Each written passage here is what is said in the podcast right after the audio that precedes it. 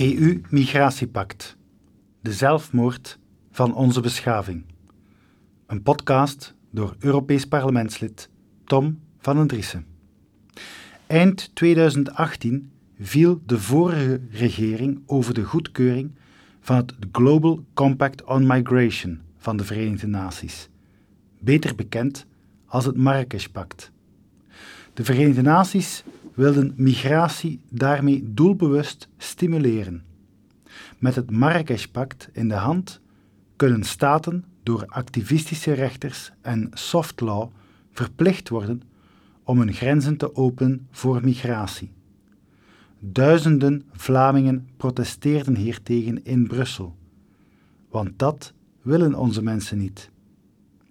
Toenmalig premier Charles Michel ondertekende het Marrakesh-pact toch en daarop viel de regering door druk van het Vlaams Belang. Hij was bereid de belangen van zijn eigen burgers te negeren en zelfs zijn regering op te offeren om een internationale topjob te versieren. In België was zijn politieke carrière toch voorbij. Charles Michel werd inderdaad beloond met de internationale topjob van voorzitter van de Europese Raad. Zoveel slaafse gehoorzaamheid tonen aan de globalistische migratielobby is de beste sollicitatie daarvoor. Dat kunstje wil Alexander De Croo nog eens herhalen.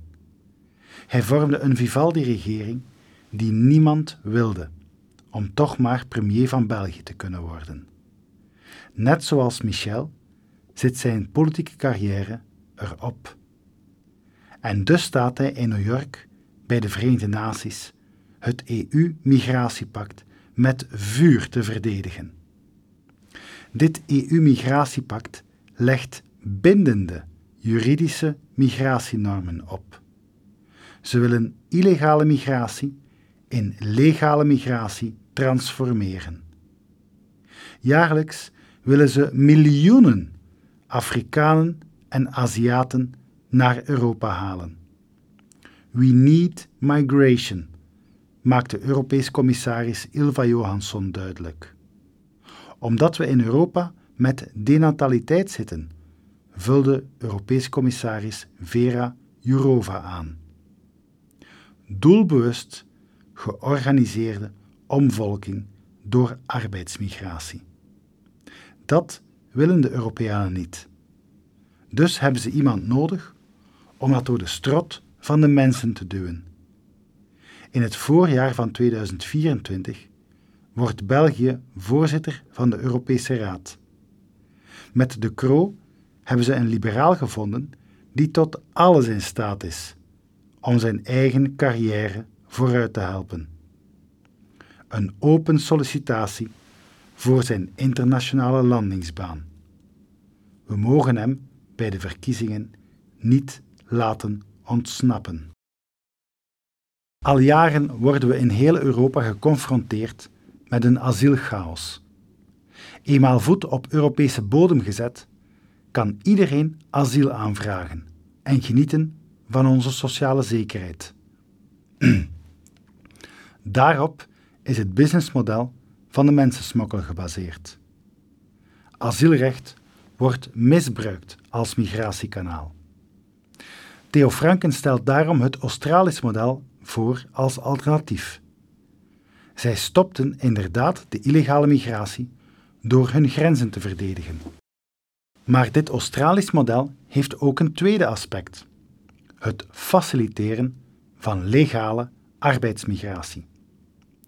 Dit jaar zullen er zo'n 454.000 mensen bijkomen op een bevolking van 26 miljoen Australiërs. In tegenstelling tot vroeger komen zij vooral uit niet-westerse landen. Zij brengen dus ook een andere culturele en religieuze identiteit mee. Dat zal onvermijdelijk leiden tot maatschappelijke spanningen en politieke strijd. Multicultuur is per definitie een conflictmodel. De etnoculturele samenstelling van Australië wijzigt drastisch met dit soort migratiebeleid. Het Australisch model dat Theo Francken propageert, is eigenlijk een blauwdruk voor het EU-migratiepact. Het klinkt nochtans logisch en rationeel. Illegalen die in onze sociale zekerheid terechtkomen, vervangen door legale migranten die hier komen om te werken. Ook bij ons klaagt Voka over de tekorten op de arbeidsmarkt. En dus willen ze laagbetaalde arbeid ronselen in India en Mexico. Ze willen zelfs meteen de hele familie overbrengen. Voormalig N-VA-minister Muyters is hiervoor verantwoordelijk dat dat mogelijk is. Door de 6e staatshervorming zijn arbeidsvergunningen een Vlaamse bevoegdheid. Voormalig minister Muyters zorgde voor automatische arbeidsvergunningen voor migranten van buiten de Europese Unie. Dat gaat helemaal niet over schaarse, hoogopgeleide profielen, maar wel over laagbetaalde importarbeid, om de lonen te drukken. Dit is neocoloniale en neoliberale, moderne slavernij. Het doet ook erg denken aan de gastarbeid uit de jaren 60. Ook toen klaagde het bedrijfsleven over een tekort aan arbeidskrachten. En ook toen importeerden ze gastarbeid uit Marokko en Turkije. Toen de arbeid stopte, vertrokken ze echter niet, maar lieten de hele familie overkomen. Het multiculturele drama was geboren. Lusten voor de werkgever, lasten voor de samenleving. We betalen er nog altijd de factuur van. Waarom zouden we dat nog eens herhalen? Migratie is geen oplossing. Niet voor onze denataliteit en niet voor tekorten op de arbeidsmarkt. En al zeker niet voor de betaalbaarheid van onze pensioenen. We kunnen immers berekenen wat de migratie kost. In België weigert men de data te verzamelen of vrij te geven. Maar in Nederland is die wel beschikbaar.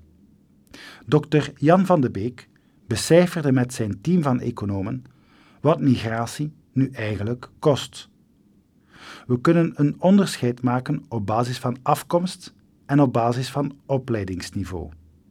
Hoogopgeleide migratie uit voornamelijk Oost-Aziatische en Anglo-Saxische landen levert financieel op.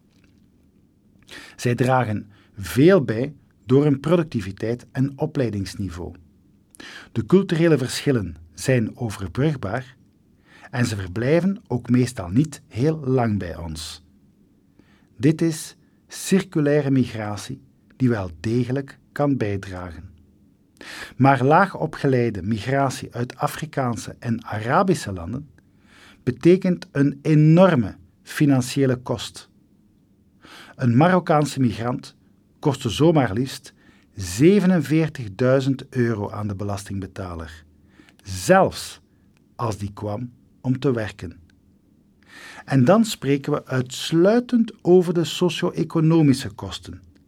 En uiteraard nog niet eens over de socio-culturele, desastreuze gevolgen voor onze samenleving.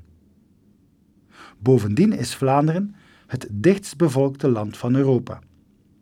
Een toename van de bevolking door migratie betekent nog verdere druk op huur- en woningprijzen, verkeerscongestie, schaarse open ruimte, capaciteit in de zorg en ga zo maar door.